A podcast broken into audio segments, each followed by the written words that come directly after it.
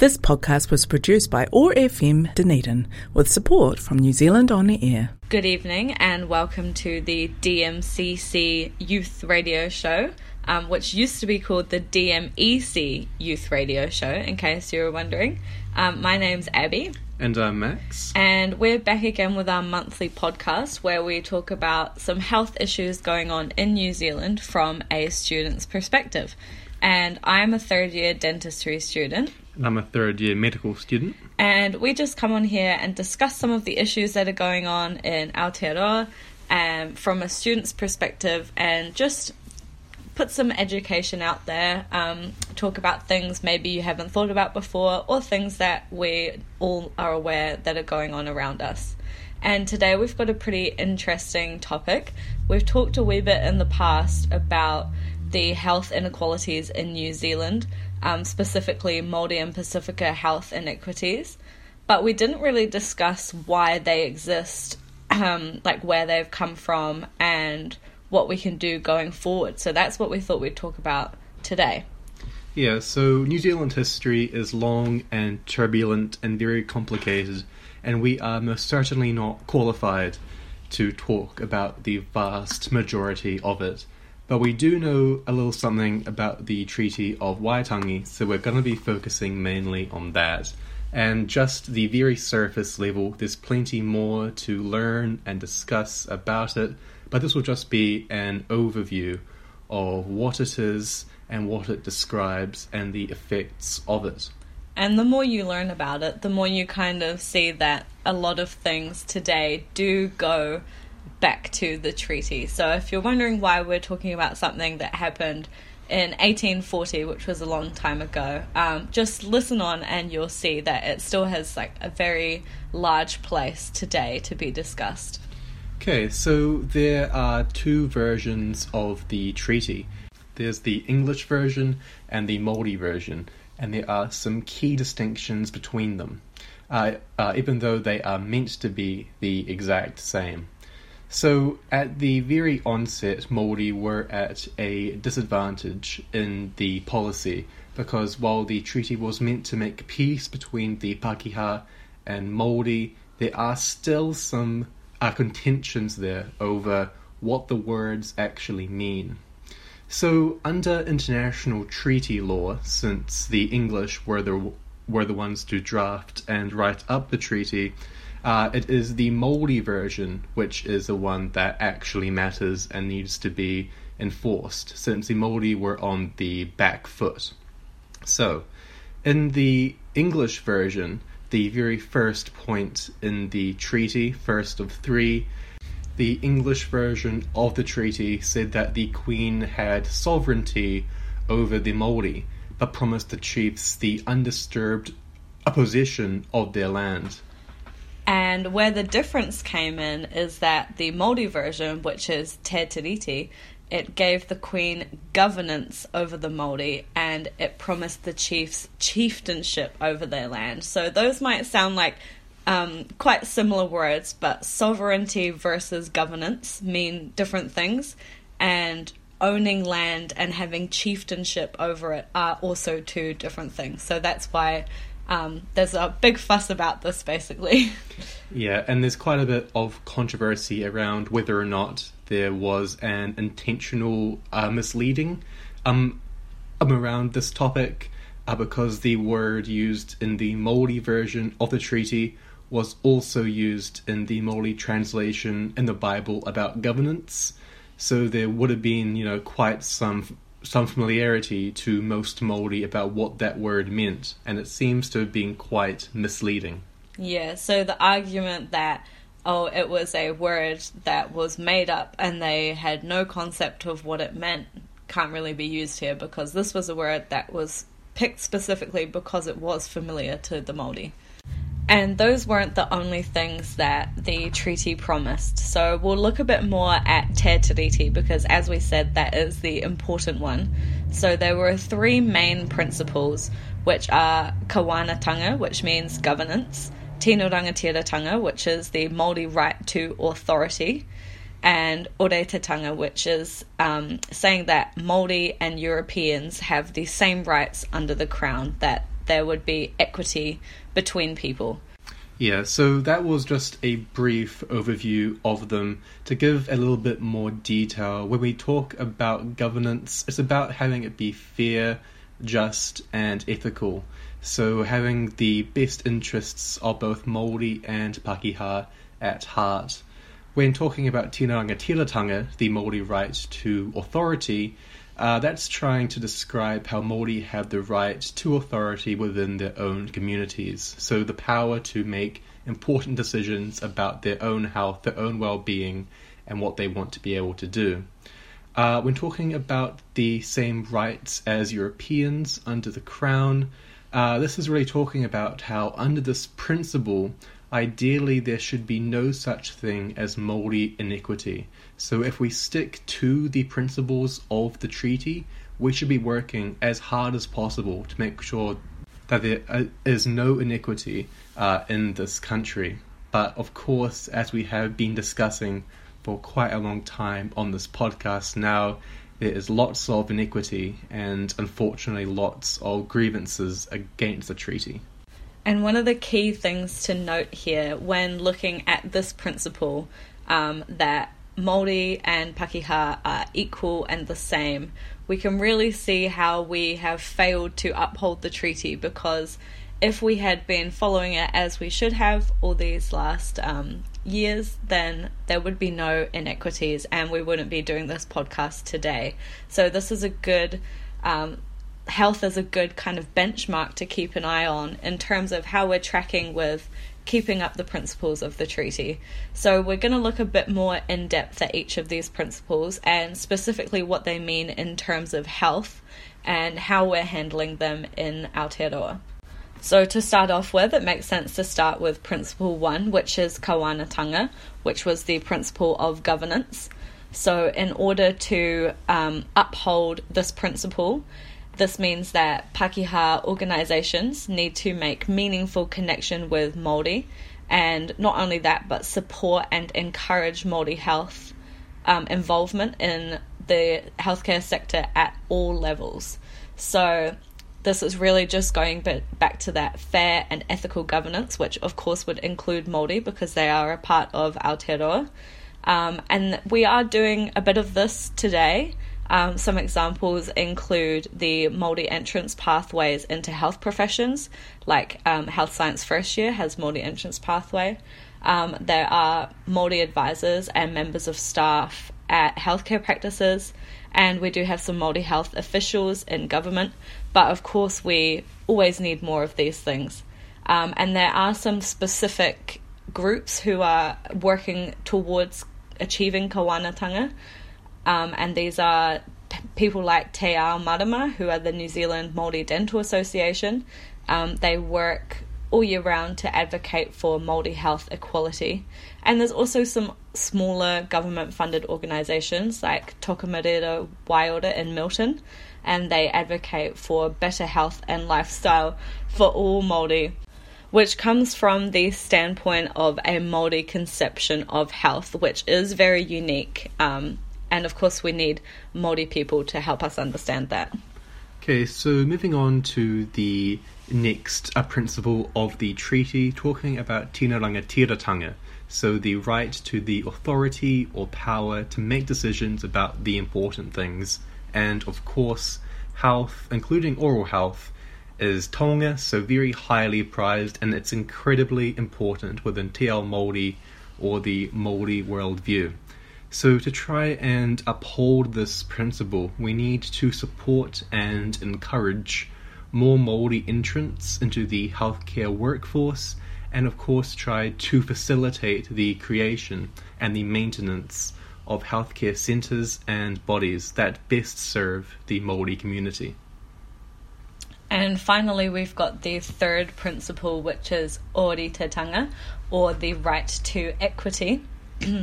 So to uphold this, Māori need equitable access to healthcare, and we also need public health initiatives which enable and encourage Māori health.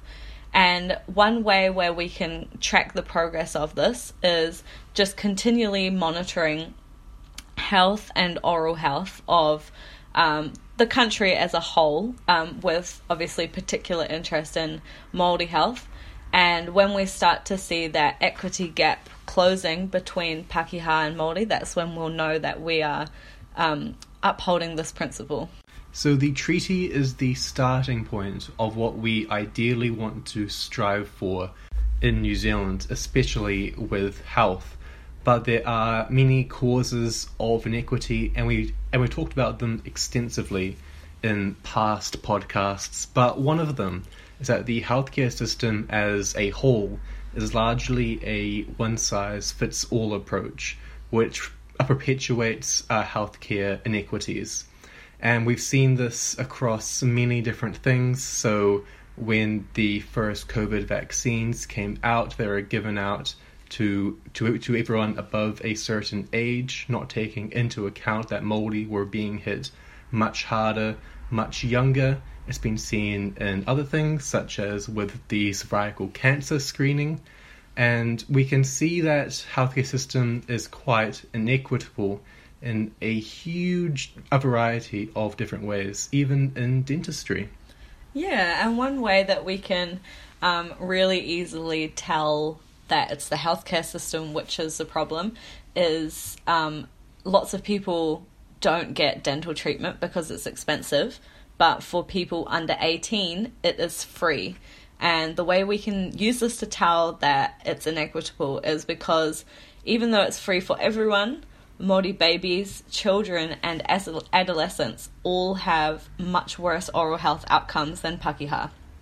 So once we take cost out of the equation, um, then it becomes clear that there's something else going on. Um, and we just wanted to discuss what one of those things might be. Um, and it can be a bit confronting to think that this is something we have in New Zealand, but it is racism. Um, so we just wanted to go into racism a wee bit more in detail because it is a part of our everyday lives and it is important that we talk about it.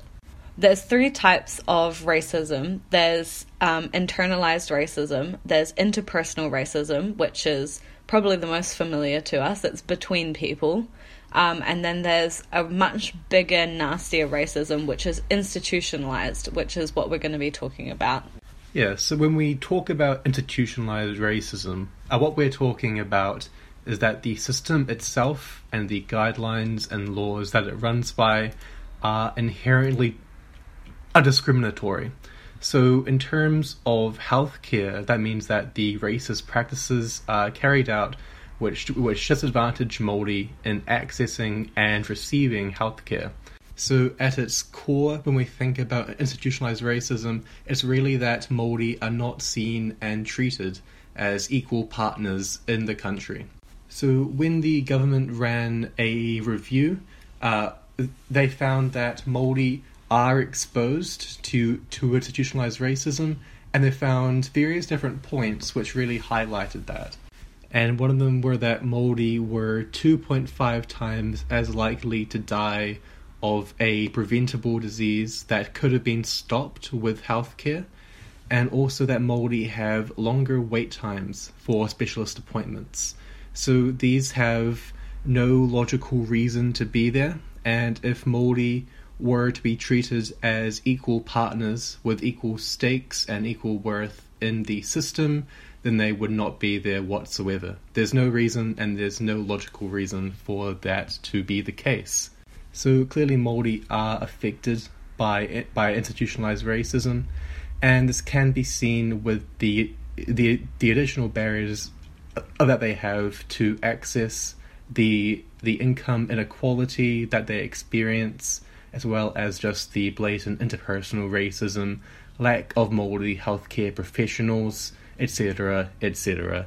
We can go on and on, and we have talked about it plenty of times in previous podcasts, but but really the number of barriers that exist for Māori to access and, and experience healthcare are plentiful. So now that we've kind of gone through and discussed why things are the way they are, um, we thought we would go through some numbers and just um, see where the situation lies at the moment, as we always like to come back to the numbers. That's a good way of measuring things.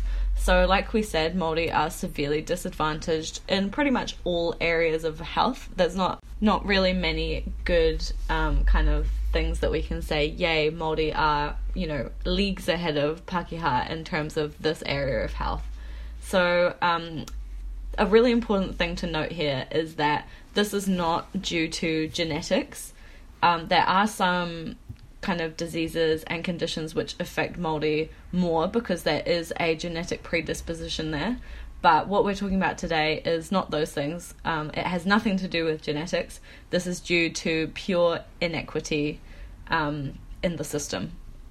Yeah, so on a crash course of various different stats on Māori health inequities, um, Māori men live seven point five years less than non-Māori men. Māori women live seven point three years less than non-Māori women.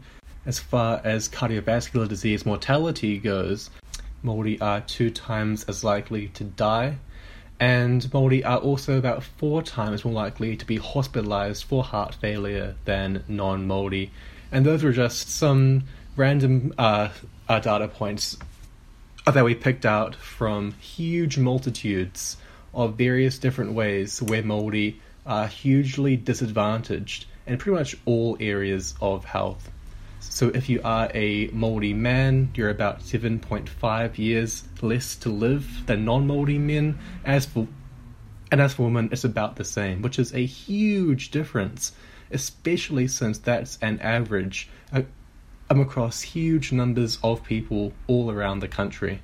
And this is why it's so important that we appreciate these differences and look into this, because um, seven and a half years is a lot, and we've got um, new tamariki every year, and we want to ensure that they have good lives ahead of them. So we really want to make these changes now and change that seven and a half years to just keep on going down until it is zero. And of course that's not talking about making things worse for non-Māori, but making sure that Māori are treated with the same respect, the same opportunities and the same services and standards of care as all other people in our country. And of course the um, disadvantage doesn't just extend to health. We also see the same thing in oral health. And as a dentistry student, of course, I will find a way to bring up the mouth. So I'll just run you through some of the points which the New Zealand Oral Health Survey found in two thousand nine, which is a nationwide survey. So across all age groups, Māori were more likely to have poor oral health-related quality of life, which basically means that because of what's going on in your mouth, your life is negatively impacted. Um, they also found that the day-to-day lives of Māori were greatly impacted by their oral health. Um, so this can mean things like not being able to get a job because um, of how your teeth look. It can mean not being able to eat, um, not being able to sleep because you're in pain. Um, it's a whole multitude of things. Māori adults had greater accumulated lifetime experience of dental disease. Um, and as we said before, there's really no genetic reason for this. We've pretty much all got the same teeth. This is purely just down to the system. And finally, they had poorer oral health overall and poorer access to dental care facilities. Um, so that's a big reason why there's this inequity as well. Um, you know, there's healthcare systems out there, of course, but they are not geared towards Māori, and Māori just can't utilise them. And now that we're um, heading towards wrapping up, we want to go through what is being done about um, these issues. So what's being done in the country at the moment to address the problem? So one of the more recent changes uh, uh, in the system that you've probably heard about is the new Māori Health Authority, or Te Aka Whai Ora. So this is really interesting and really important in enhancing tino rangatiratanga, so the ability for Māori to make their own decisions about their own health, and it allows Māori uh, influence over Hauora Māori, which is the Māori conception of health, all throughout the healthcare system across the country. So this is a national level body all across the country, and it has various different goals to improve the health and well-being of Māori, uh, one of which is that it tries to lead change in the way that the entire healthcare system understands and responds to Māori health needs. Uh, they also um, are involved in, in developing strategy and policy to drive better health outcomes for Māori. They commission kaupapa Māori services and other health services that target Māori communities. They co-commission other services alongside Health New Zealand. And finally, they they monitor the overall perf- performance of the system to reduce health inequities for Māori. So to condense that all down, the focus and aim of Te Aka Whai Ora is understanding how different Māori communities across the country are doing in terms of health and trying to find out different ways that they can provide services to best help them out. And over time, I'm, I'm monitoring how that's going and how they've managed to reduce health inequities for Māori. So it's a group done by Māori, for Māori, with the best Māori health interests at mind. And in terms of dentistry, we have a few things going on there as well. Um, like I mentioned before, we have the Māori Dental Health Body. Um, and then we also have a few smaller community projects like Toa Waha Wairua, which is a community and whānau-driven um, kind of dental week where they completed six hundred seventy-seven dental treatments, which were all free. Um, and this was really important for the Māori community because they actually made up ninety-five percent of the patients um, who were treated. So that was awesome. Um, and there's another kind of group called Orator who have lots of different primary health services. Um, some of them are dental. And there's a few projects going on there like Hapū Māmā, where they provide free dental treatment for Māori and Pasifika pregnant mothers, so that their tamariki can have a um, good start in their oral health journey, because you can only be orally healthy um, if you're you have a good start in life. Um, and there's also free periodontal treatment for diabetic patients going on in Cannon's Creek, and just lots of really cool things going on around the country. So um, give that a Google if any of that sounds like something you'd be interested in getting involved in. And just before we um, wrap things up, we thought we'd just kind of take it right back to um, the roots of the differences here and really illustrate why the healthcare system we have now is not working for Māori, um, because we're going to talk about the differences between the Western kind of view of health and the Māori view of health. Yeah, exactly. So from a cultural standpoint, there is a difference in the Western and and Te ao Māori views of health.